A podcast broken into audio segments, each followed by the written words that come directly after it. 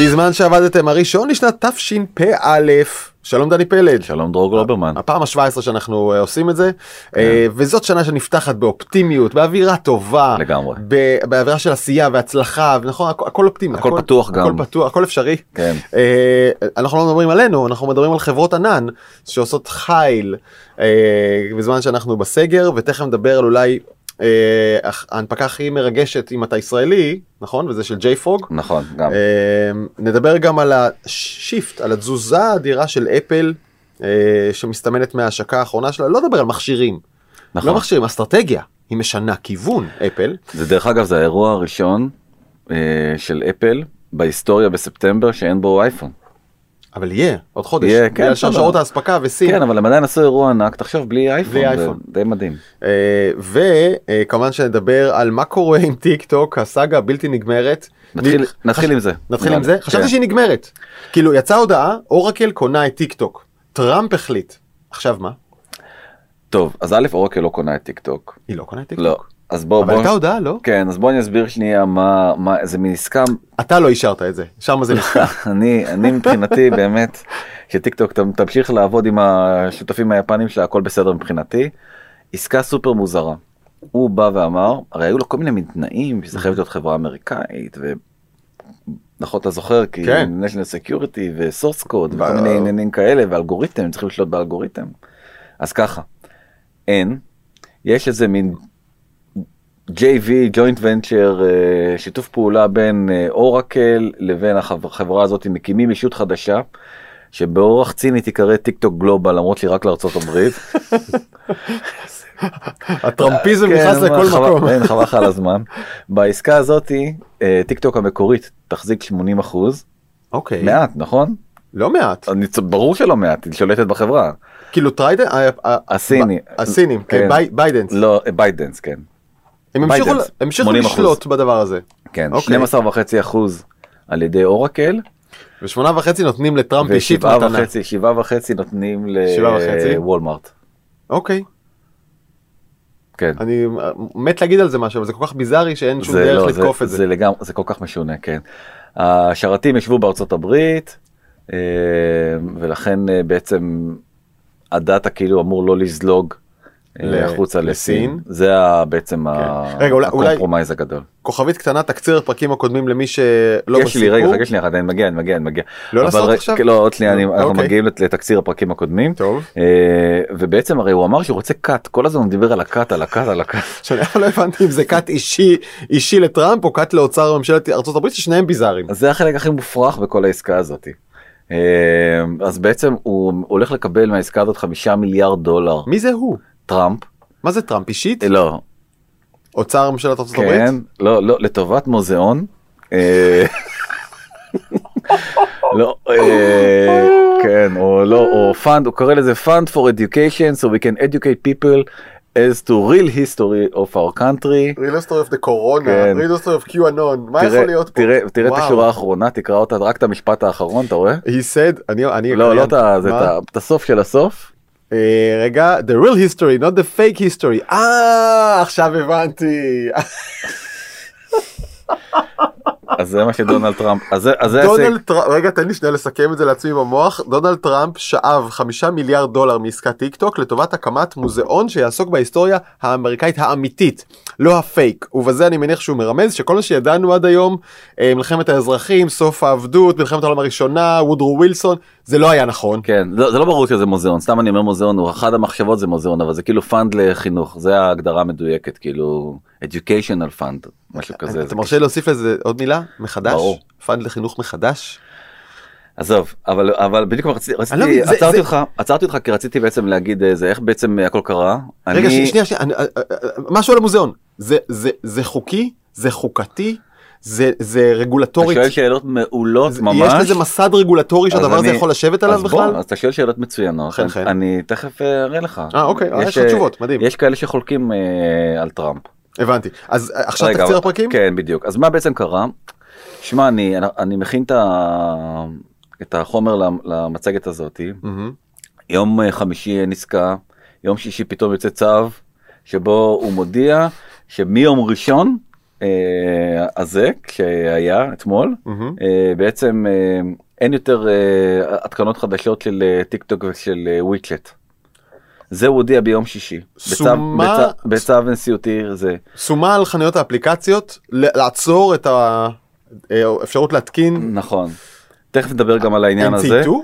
רגע, עכשיו הצו הזה הולך ומרחיק עוד, אתה יכול לראות, זה בעצם הצו הנשיאותי למי שרואה אותנו בווידאו, ובעצם ב-12 בנובמבר, לחלוטין יוסרו אפליקציות טיק טוק וויצ'אט מחנויות האפליקציה. אוקיי. זאת אומרת, הוא עושה את זה בשלבים, מאוד מאוד מאוד אגרסיבי, ומזה פתאום נוצרה ביום שבת תחילת ראשון הפשרה הזאת שבעצם יהיה את השיתוף פעולה הזה עם אורקל, וזה חזרה לשולחן אחרי שממשלת סין התנגדה. והוושינגטון פוסט כאילו כבר יצא במאמר מערכת שבעצם הכל פה פוליטיקה, כי אתה מנסה להבין מה קורה פה, למה הדבר הזה בעצם מגיע לכזאת אסקלציה? רגע, אני חייב פה שנייה כוכבית, באמת לאנשים שלא איתנו, בעמוד מה שנקרא, בסדר?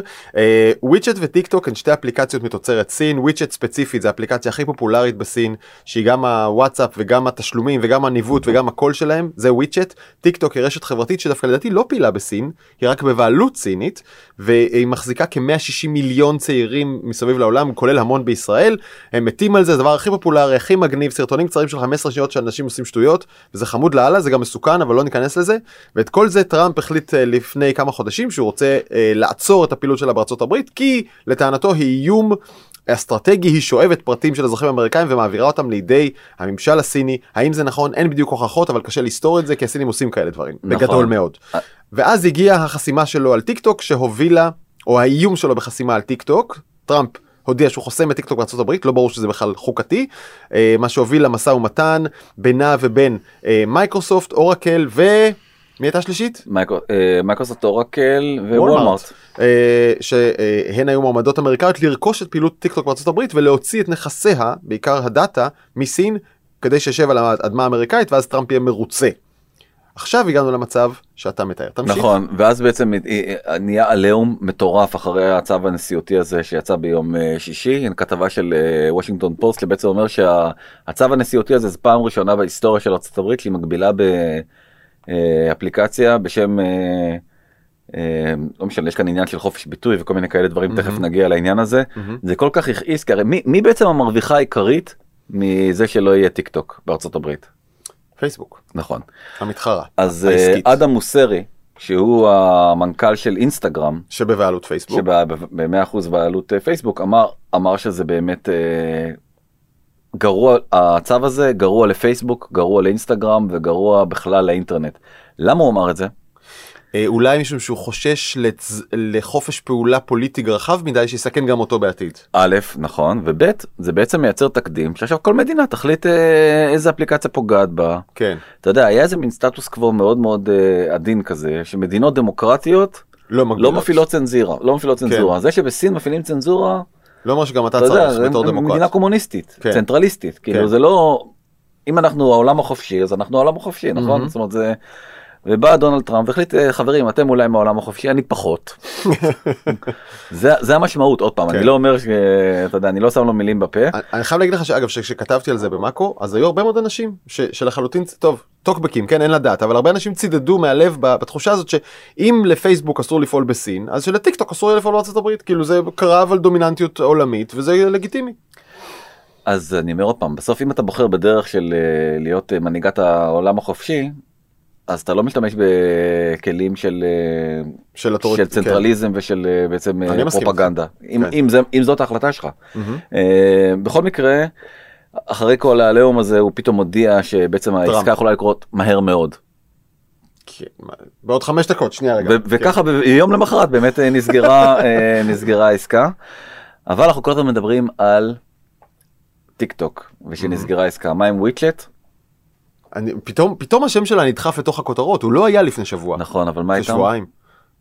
זהו, כנראה שלא יהיה וויצ'אט באמריקה? בארצות הברית. אבל יש בכלל וויצ'אט באמריקה?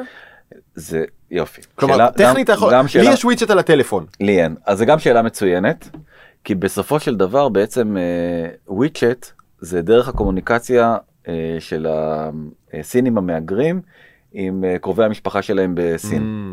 בסין זאת אפליקציה היחידה שמותרת, אין להם וואטסאפ, אסור להם. אין להם, אולי יש להם iMessage, אני לא בטוח, אבל בטח... נראה לי שלא. אני לא יודע. אולי זה חלק מה, אתה יודע, זה חלק מהאייפון, אבל אין להם, אז עדיין זה נורא נורא יקר, זה לא על אינטרנט, הם לא השתמשו בשיחות. זה כן על אינטרנט. מהאייפון לאייפון זה כן. כן, אבל אתה צריך לצד השני. זה מסובך, בקיצור. וויצ'אט זה בעצם, שמה זה... כל האינטרנט הסיני מרוכז בתוך האפליקציה הבודדת הזאת, היא סופר פופולרית בסין, וכל מי שיוצא מסין בדרך כלל מדבר עם מי שנמצא בתוך סין, באמצעות וויצ'אט. תסתכל תמיד, אפילו גם באלי אקספרס, שאתה רוצה לדבר עם המוכר בחנות, יש לה מספר וויצ'אט שלו, וככה אתה יכול בעצם ליצור אותו קשר בצורה ישירה. אז כרגע, נכון להיום בבוקר, בכיר בממשל של טראמפ אמר שהעסקה עם וויצ'אט היא מתה. הייתה עסקה עם וויצ'אט? מה היה אמור לקרות? אותו סיפור כמו שקרה באיזה... שמישהו ירכוש אותה באמריקה ויקים ג'ון. את החלק האמריקאי או משהו כזה, וכרגע אין וכנראה לא תהיה, וב-12 בנובמבר תוסר וויצ'אט מכל הטלפונים בארצות הברית, זה משהו מאוד מאוד דרמטי. אתה יודע במי זה הכי פוגע? באפל? כן, באפל. למה באפל? כי באנדרואיד אתה יכול הרי להתקין אפליקציה חיצונית. מבחוץ. כלומר, באנדרואיד אפשר להתקין אפליקציות שהן מחוץ לחנות האפליקציות, אתה יכול להיכנס לאיזה אתר, יש איזו פרוצדורה, נדמה לי קצת מרגיזה, אבל בסוף אתה יכול להתקין באנדרואיד אפליקציות כרצונך. לא מרגיזה בכלל, פשוט מאוד. כן, אין איזה חסימה שם? לא, אתה מוצא... לינק. אתה צריך להרשות בסטינגס של הטלפון. אולי זה יותר עניין שאתה לוקח סיכון אבטחתי על הטלפון שלך. אתה לוקח. אבל באפל אין אפילו את האופציה לקחת סיכון. רק בתוך החנות, והחנות כפופה לחוקי אמריקה. אגב, הם לא יכלו לעשות מה שאנחנו לפעמים עושים כאן, וזה להגיד לאפל, אני בכלל אזרח מקסיקני, תחבר אותי לחנות המקסיקנית. אתה יודע, גם אנחנו יכולים להתחבר כאן לחנות האמריקאית, ולפעמים זה מסיר הגבלות. כן. אולי הם עשו את זה. אוקיי. זה סופר מסובך, אתה צריך כרטיס אשראי במדינת יד. ולהיכנס ולצאת, וזה מרגיז. זה בעיה. אני לא חושב שטראמפ בכלל הבין שבסופו של דבר הוא פוגע, פגיעה אנושה. בדומיננטיות האמריקאית? בחברת הדגל, באמת, בספינת הדגל האמריקאית באפל, ונהיה טירוף של הורדות. כי אנשים רוצים להיות טלפונים, החן טלפונך לסגר. זהו, עכשיו כבר אין, בארצות הברית אי אפשר להוריד וויצ'אט, ברגע זה אי אפשר להוריד את אפליקציית וויצ'אט מחנות האפליקציות, כי אפל הייתה צריכה להסיר את זה, אז זהו, שלא. הם סרבו פקודה? זה בדיוק שלא. עכשיו אני רוצה לספר לך את הסיפור הבאמת מדהים. אוקיי. קבוצה של משתמשים סינים כנראה, שקוראים להם וויצ'אט אליינס, פנו לבית המשפט הפדרלי בקליפורניה, והשופטת שקוראים לה לורל בילר, החליטה שהצו של טראמפ הוא לא חוקתי. שמח. כן. עכשיו נהיה כיף. פסלה אותו בצורה זמנית, זאת אומרת עוד פעם, הם יצטרכו להכין את עצמם, אז כאילו זה היה אמור להיות מוסר, אבל בשנייה האחרונה ממש, saved by the bell ביום ראשון, אתה יודע שלא עובדים בזה, היא הגיעה בכל זאת, לעבודה, בפיג'אמה, והוציאה את הצו הזה של הבית משפט, שבעצם חוסם את דונלד טראמפ. אתה רוצה להתפרע? אם דונלד טראמפ נבחר לסקנד טרם, אני אומר בסוף זה יהיה בספרי ההיסטוריה, אחד הצעדים שימנו אותם בדרך לרגע שבו קליפורניה התנתקה מהפדרציה האמריקאית. זה סיפור. זה יהיה אחד המאבני הדרך. לא, אתה מבין כאילו בעצם כמה הפוליטיקה כרוכה בתוך ההייטק. זה פשוט, זה בעצם ה... כן. כאילו אם צריך לזקק את המהות של הפודקאסט, אני חושב שהדבר שאנחנו הכי מנסים להראות כל הזמן, זה שבעצם החברות האלה, הם אלה שמכתיבות היום את החיים, אתה יודע, אם לפני 50 שנה זה היה חברות הדלק והלוביסטים וכל הדברים האלה, היום זה טיק טוק וויצ'אט ואפל וגוגל ופייסבוק, הם אלה שבעצם מכתיבים את איך אנחנו חיים, מה אנחנו אוהבים, מה אנחנו פחות אוהבים, זה פשוט מדהים. טוב, ומפה אנחנו נרצה שנייה נעבור... רגע, עוד אל תקפוץ, אני חייב להגיד לך עוד מילה.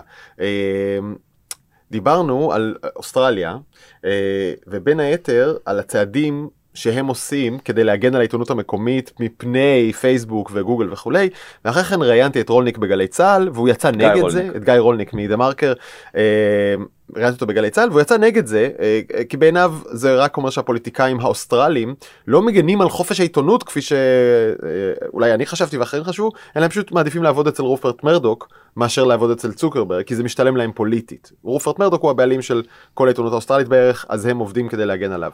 אני ממש לא מסכים איתו. אוקיי, ועוד טיעון נורא מעניין, ודווקא שאותו שמעתי ממשפטנים, תכף זה יתחבר לסיפור שלנו, זה שיש בעיה קשה עם מה שהאוסטרלים עשו, כי הם עשו בעצם חקיקה פרסונלית. הם בעצם ייצרו מערך חוקים שמיועד לפעול אך ורק נגד פייסבוק וגוגל, ולא, כפי שחוק אמור, להיות אינדיפרנט, להיות אדיש לזהות, אלא לקבוע סטנדרטים שנכונים לכולם.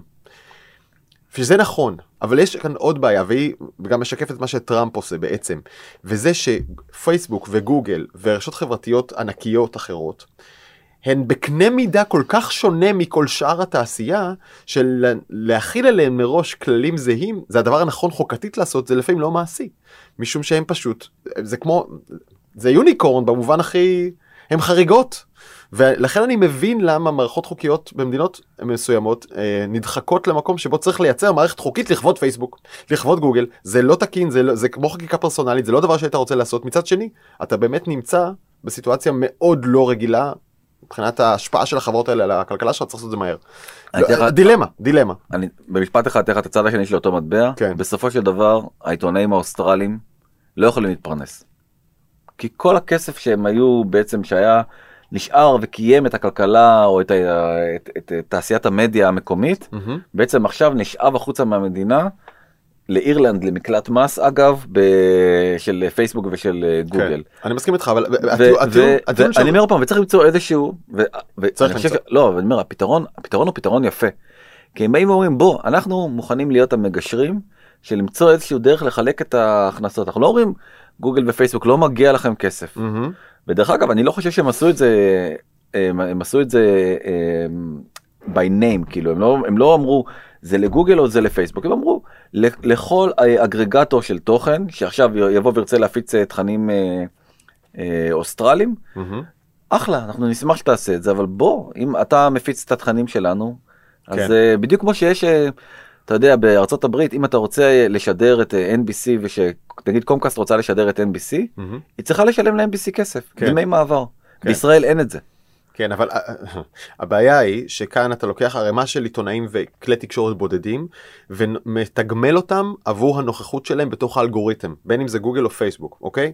וזה יתה בהכרח, יתה את שיקול הדעת העיתונאי שלהם, הם יעדיפו לעבוד על דברים שהם קליק בייטס, ולא על דברים שהם עיתונות אמיתית, כי זה מה שיביא כסף, ובעצם במקום לצמצם את הדומיננטיות של הרשות הגדולות על העיתונות, אתה מגדיל אותה. עכשיו העיתונים יהיו קבלני משנה של פייסבוק. אוקיי? כלומר, במידה מסוימת אתה הקטנת את חופש העיתונות, והפכת את כולם תלויים בשיקולי אלגוריתם, ואתה תקבל עיתונות פחות טובה ולא יותר טובה. זה הטיעון הרולניקי שיש לו מקום ראוי לדיון. בוא נסתכל על אוסטרליה בעוד שנה ונראה מה קרה שם. כן, בסדר, אפשר. אוקיי, יש כאן צפרדע עם קטר על הראש, ואני מניח שאתה לא הולך לספר לנו את סיפור הנסיכה והצפרדע. לא, אלא דווקא סיפור של הנפקה ישראלית מטורפת של חברה שקוראים לה JFrog, שבעצם שבוע שעבר הונפקה, ובעצם הזינוק בשווי שלה הוא פשוט היה מטורף, היא עלתה ל-60, עלתה ב-62% ביום. טוב, אנחנו רואים כאלה דברים אחרי הנפקות, אבל אולי שנייה רגע... בוא נתחיל ממה זה. מה זה, בדיוק. יפה מאוד.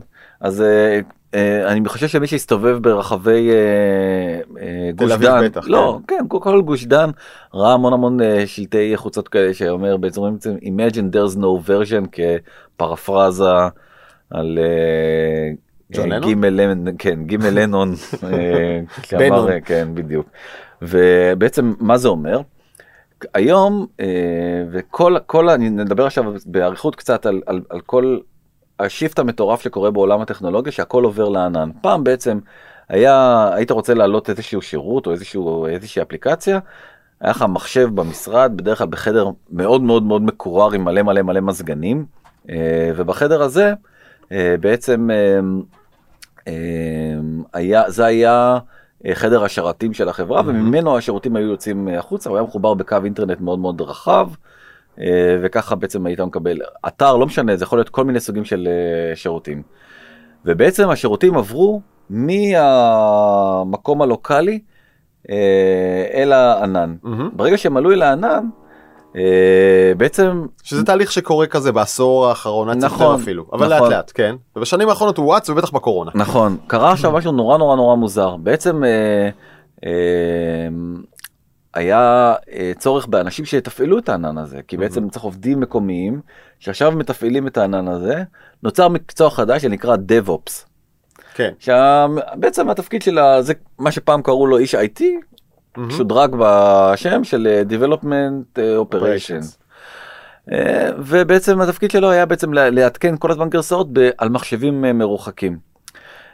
איש IT היה הרבה יותר זול ממפתח, DevOps, בגלל הביקוש האדיר ופתאום מחסור ביכולות ובעצם הבנה של איך עובדת סביבת ענן, נהיה באמת התפקיד שהכי פחות קל להשיג, למצוא אותו בתעשייה, כי לא היו הרבה אנשים כאלה, וחברות שרצו לעבור לענן נתקעו, וזה נורא נורא נורא קשה לשמר גרסאות בענן.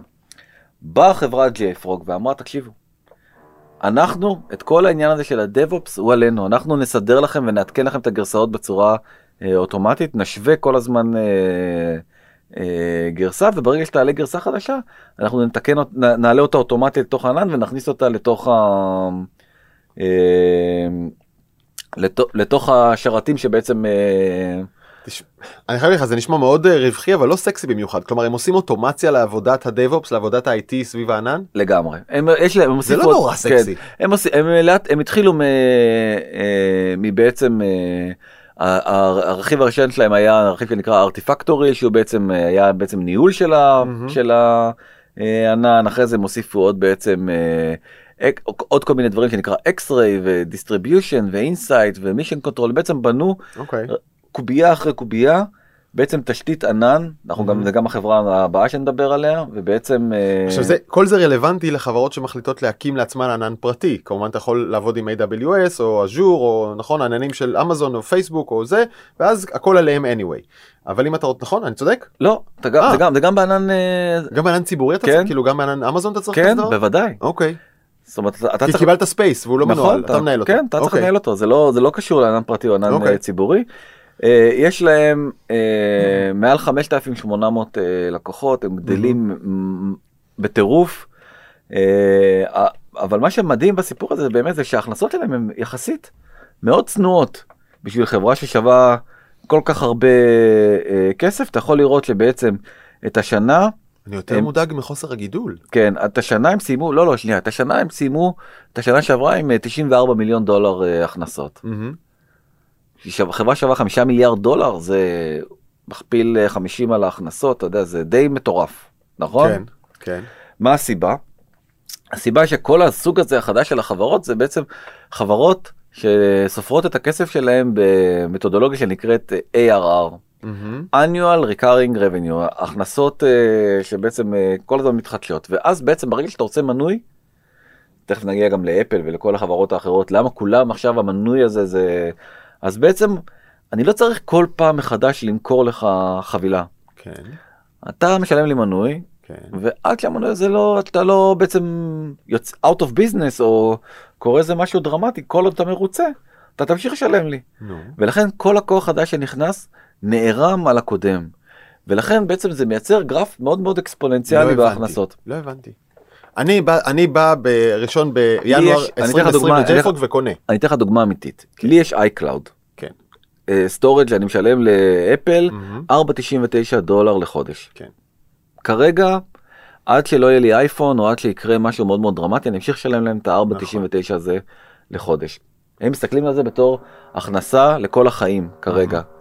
שלא מפסיקה. זה לא כמו שאני עכשיו, אני בחרתי לך אייפון, חד פעמי, ועכשיו אני צריך לקוות שבעוד 3 שנים אתה באמת תבחר שוב פעם באייפון ולא בסמסונג ולא ב...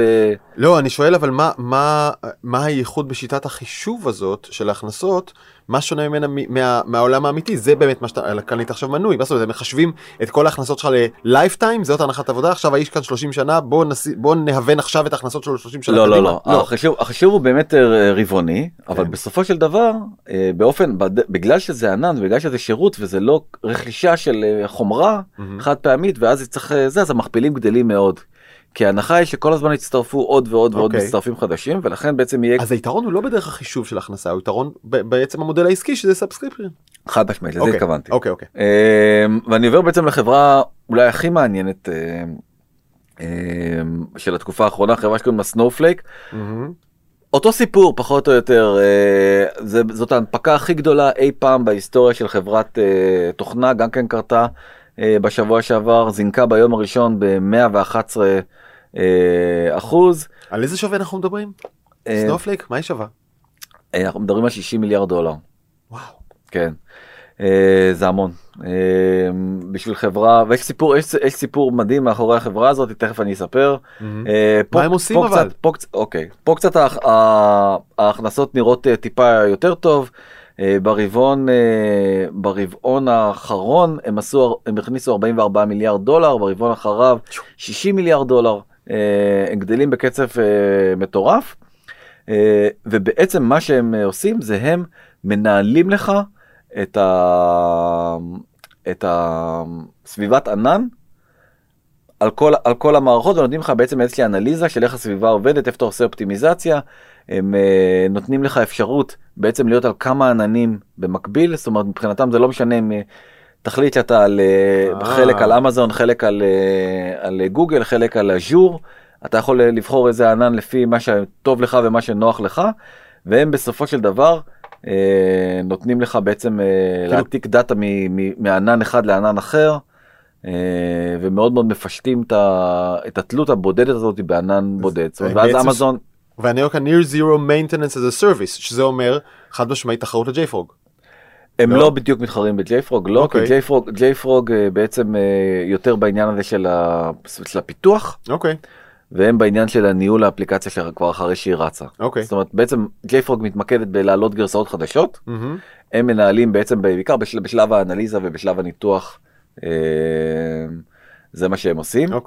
עכשיו, הייתה חברה, הסיפור של החברה הזו סיפור די מדהים. זו הייתה חברה שככה ככה לא כל כך הצליחה, די ג'עה כמו שאומרים בעולמנו, ואז בעצם אחד מהמשקיעים שלה פנה לבחור הזה שנקרא פרנק סלוטמן, שהוא היה אחד האנשים היותר מנוסים בתעשיית ההייטק, הוא הכיר אותו מזה, המשקיע הכיר אותו מחברה קודמת שהוא עבד בה, ואמר לו תקשיב, יש לי חברה מדהימה שהיא לא מתרוממת. מה דעתך לבוא ולנהל אותה? אז הוא אמר לו, תקשיב, אני פרשתי מהייטק.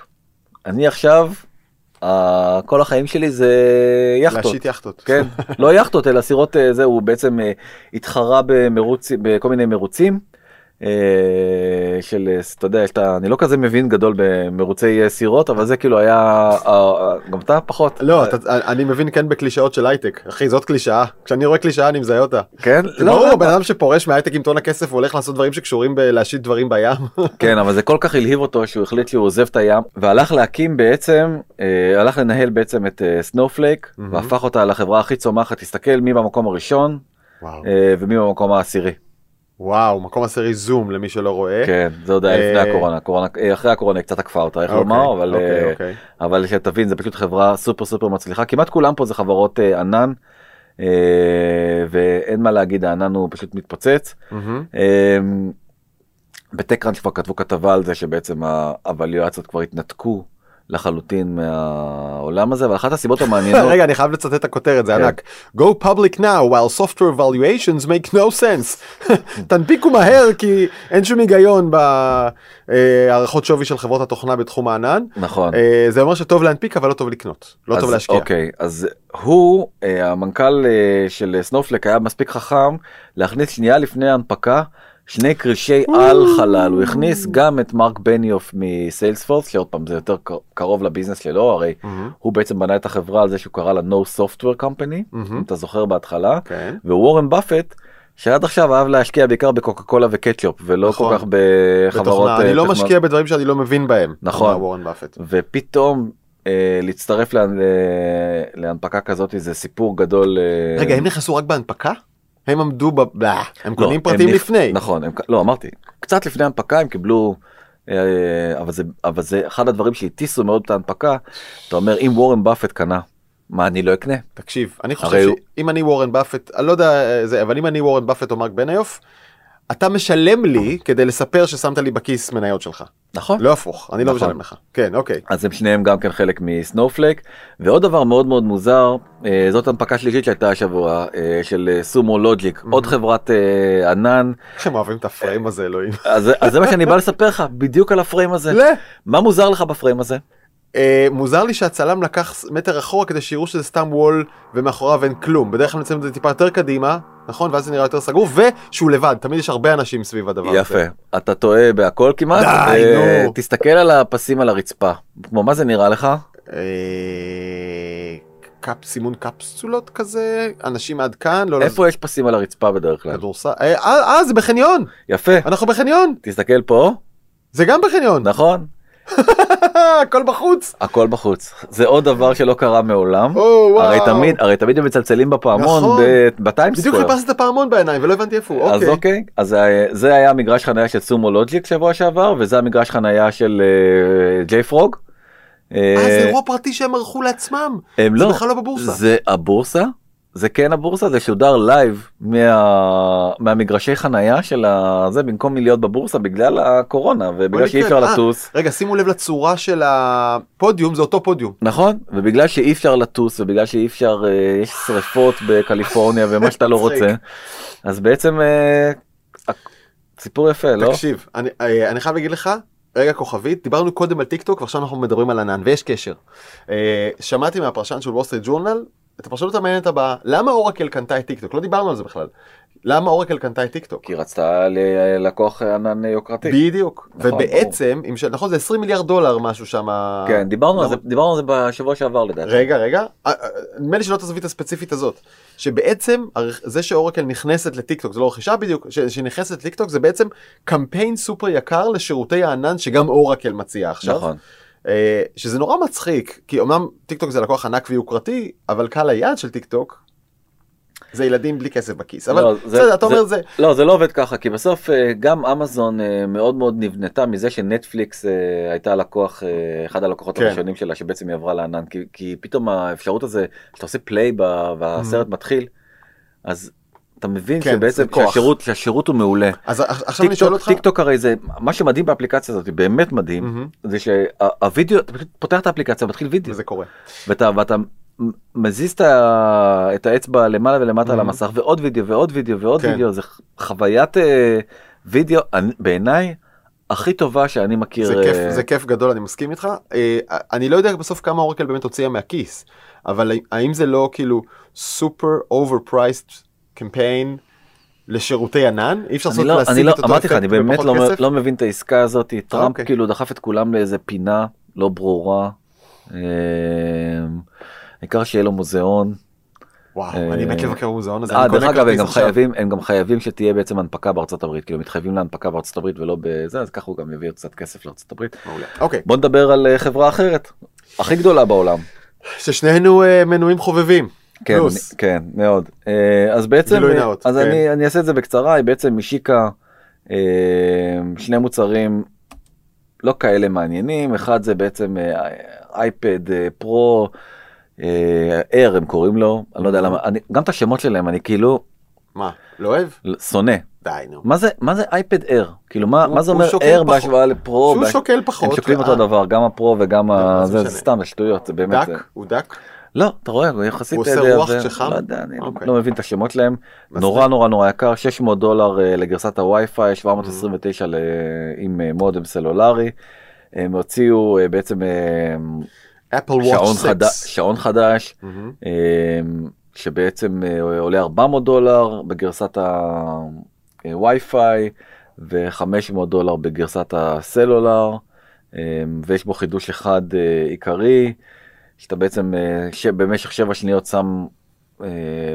לוחץ הכפתור, ואז אתה בעצם יכול לדעת כמה סטורציה של חמצן יש לך בדם. אני רוטט. לא, תקשיב, חשבתי על זה שזה טיימינג מעולה בזמן קורונה להוציא כזה דבר, כי זה מה שהרי קובע אם אתה... תחיה או לא. לא, אם אתה חולה קשה או לא. נכון, יש מחקר מדהים על זה שהשעונים החכמים מזהים חולי קורונה. אז זה לא רק אפל, גם אחרים, מזהים חולי קורונה ראשונים. אז כאילו, אז אני אומר, בקונטקסט הזה זה אחלה. דיברנו על השעון של אמזון, על הולו? דיברנו פה? כן. כן, אוקיי, נמשיך. שמזהים מצבי רוח. הילו. שמזהים מצבי רוח, כן, הולו זה משהו, הילו.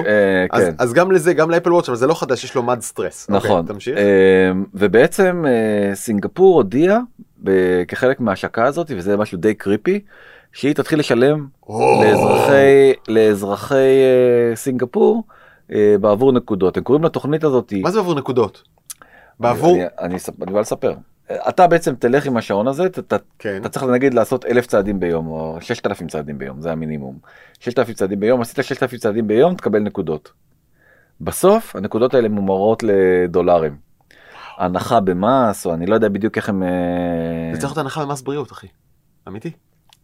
אז בסינגפור מתחילים עם הדבר הזה, ואתה רואה, יש לך כל מיני אקטיביטי צ'אלנס, אתה מצליח, אתה לא מצליח.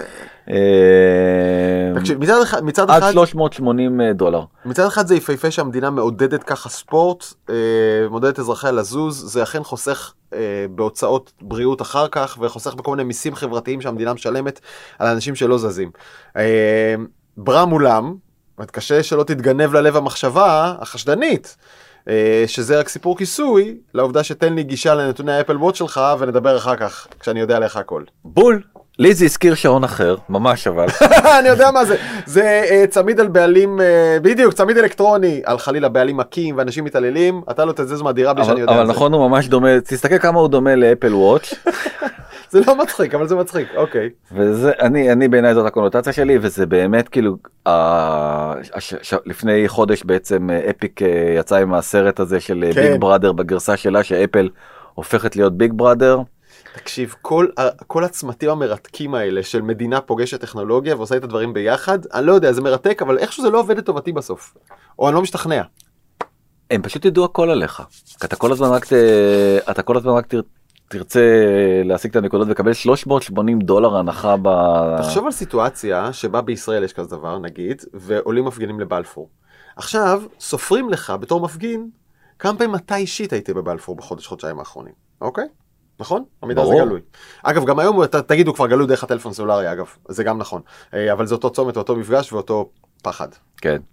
אבל באמת הסיפור הכי גדול, הכי הכי הכי גדול של אפל, ואני חושב שזה מה שיזכר, זה אבן דרך בהיסטוריה של אפל, זה בעצם הכרזה של שירות שנקרא אפל וואן. מה זה אפל וואן? הם לקחו את כלל השירותים שלהם, והם באים ואומרים, אנחנו עושים סוגים של בנדל, הם הוסיפו עוד שירות אחד חשוב מאוד, שנקרא פיטנס. רגע, תעשה אחד אחורה. אוקיי. ובוא נדבר שנייה על השירותים השונים האלה, כי הרבה מאוד אנשים לא מכירים אותם. כן. אז בתוך, אפל בעצם לוקחת ערימה של שירותים, לא מוצרים, שירותי תוכנה שכבר יש לה את רובם, והופך אותם לבנדל, שלם מחיר אחד וקבל את כולם. תכף נדבר על החבילות, יש בסוף עוד סלייד של חבילות, אבל כן, בוא נעבור שני לשירותים. צופנו סלש מאזיננו, מן הסתם מכירים כבר את אפל מיוזיק, שבו אתה יכול לשמוע את כל המוזיקה בעולם, אני מנוי, אפל טיווי שדיברנו עליה כשיצא לפני כמעט שנה כבר, בנובמבר הקודם, ובינתיים מצאתי שם בדיוק תוכנית אחת ראויה לצפייה, שזה The Morning Show, שאני ממליץ לכולם לצפות בסדרה הזאת, אבל בגדול נדמה לי זהו. אפל ארקייד, שירות המשחקים של אפל, איי-קלאוד שאתה מנוי, נדמה לי שגם אני בעצם, זה הקלאוד שלהם, אפל פיטנס זה הדבר החדש, נכון? שירות ספורט, ואפל ניוז זה דבר שאישית אני מאוד מחכה שכבר יהיה זמין בארץ. אתה יכול לשלם מנוי אחד ולקבל גישה להמון אתרים בתשלום. כלומר, אם היום אני מתבאס לשלם לניו יורק טיימס ולוול סטריט ג'ורנל ולכל אלה בנפרד, אז פה אתה משלם תשלום אחד והוא מתפזר בין המון אתרי חדשות שמגיע להם לקבל כסף. אגב, זה מתקשר למה שדיברנו עליו קודם. הפתרון לחדשות הוא שאנשים ישלמו ולא מפרסמים, לא רק מפרסמים ולא מדינות, שאנשים ישלמו, ואם זאת הדרך, אז זאת הדרך, ומאוד חבל לי שזה לא בישראל. חד משמעית לגבי העניין הזה של התשלום. אני רוצה לשלם על חדשות. נכון, אבל באפל ניוז אין את ניו יורק טיימס. סליחה. כן, הגיעו למסקנה שזה לא משתלם להם, פרשו. ניו יורק טיימס פרשו. גם הגרדיאן, לדעתי גם וול סטריט ג'ורנל פרשו. באמת? כן, לדעתי. הם היו בהתחלה, אבל איזה באסה. כן. טוב, אבל זה לא זמין בישראל. אני לא רוצה להטעות, אבל אני בודק את זה, תמשיך. בסדר, סבבה.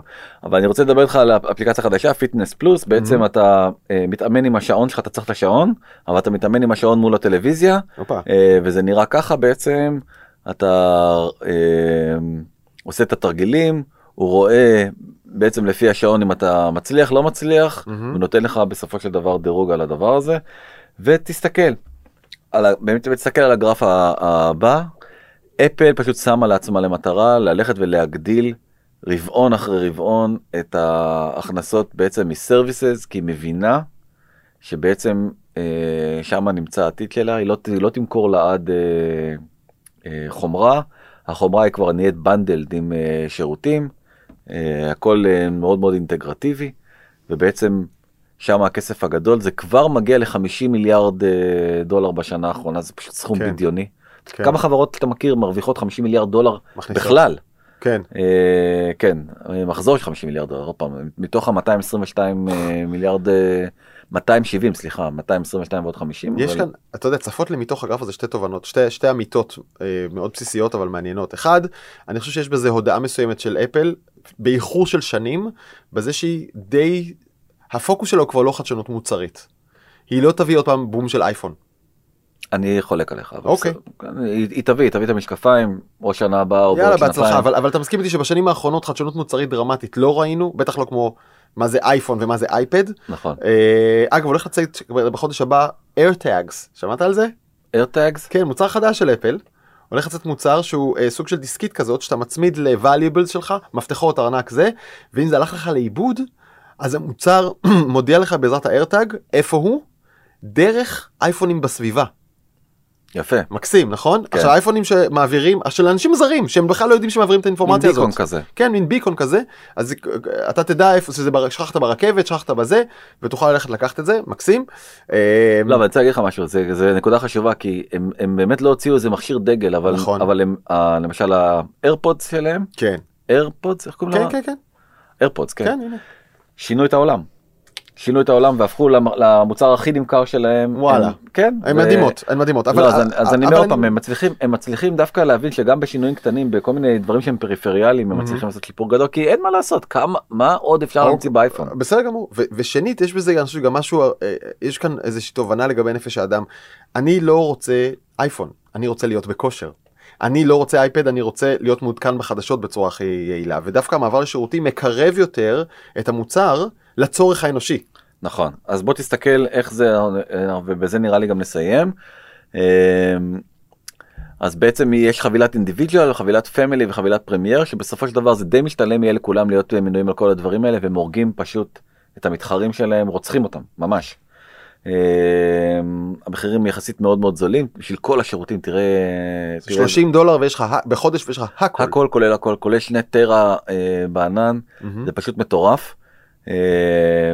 נכנסים בגוגל, באמת, בכולם, ממש, אבל כאילו, לי יש גם ענן בגוגל, אני לא אצטרך אותו יותר במחיר הזול הזה, כן, אתה תוותר עליו? כן, נראה לי. די, נו, אבל אייקלוד נהל אותו זה היום ונורא. זה לא כמו דרייב. נכון. דרייב זה כיף. ובעצם ספוטיפיי, שהיא כבר אחת הנפגעות הקשות, יצאה עם הצהרה ביום שבת. Threat to collective freedom. זה כבר לא איום על התחרות המסחרית, זה איום על החירות האנושית. הם קצת צודקים. אבל אפל תמיד תבוא ותנופף בטיעון, אנחנו פחות מ-20% מרקט שייר. אנחנו גם עד. לוקססיבי, לוקרטיבי, אבל אנחנו גם עד. לא, והם צודקים. יש כאן בעיות, ברגע שאתה בעצם שולט בכל האקוסיסטם, והמתחרים צריכים אותך כדי להיכנס לתוך האקוסיסטם, ויש לך בעצם נחיתות בתמחור, כי אתה לא יכול להציע בנדל על טלפון פלוס שירות מוזיקה. כן. אז זה קצת תחרות לא הוגנת. זה היה הטיעון של טים קוק בשימוע בקונגרס, חברים, אנחנו פחות מ-20% מרקט שייר, עזבו אותנו, אין פה מונופול, אין פה נעליים, ובאמת החברה במובן הזה, האסטרטגיה הארוכת הטווח שלה היא גאונית, היא רק מגרדת השמנת מלמעלה, רק שירות פרימיום, רק לקחת מקומות שבהם שולי הרווח הם ענקיים יחסית, ושם יש להם מונופול, אבל החוק עוד לא מכיר במגזר הזה. זהו, נראה לי שפה נסיים. סיימנו? כן. יופי, אחלה שנה תהיה, דני, אני מרגיש, זה התחלה, it's a good start, fresh start, אנחנו הולכים למקום טוב, דני פלד, זה היה תענוג. תודה רבה. נגיד תודה לאסף פורמן שעשה פה את כל הקסם הזה, תודה פורמן, אם אתם רוצים לצפות בנו, ועל הדרך להרוויח את הגרפים, וכל הדברים המדהימים שמתרחשים פה ברקע, כנסו ל-N12 או ל-Nexter במאקו, ולהזין לנו אפשר תמיד בדרך, בספוטיפיי ובאפל פודקאסטס. כבר קנו אותנו אפל פודקאסט, אתה יכול לספר על המסע ומתן עם אפל פודקאסט? בהמשך נספר על זה. וזהו, נאחל לכם שנה טובה, ותודה רבה. ביי. ביי.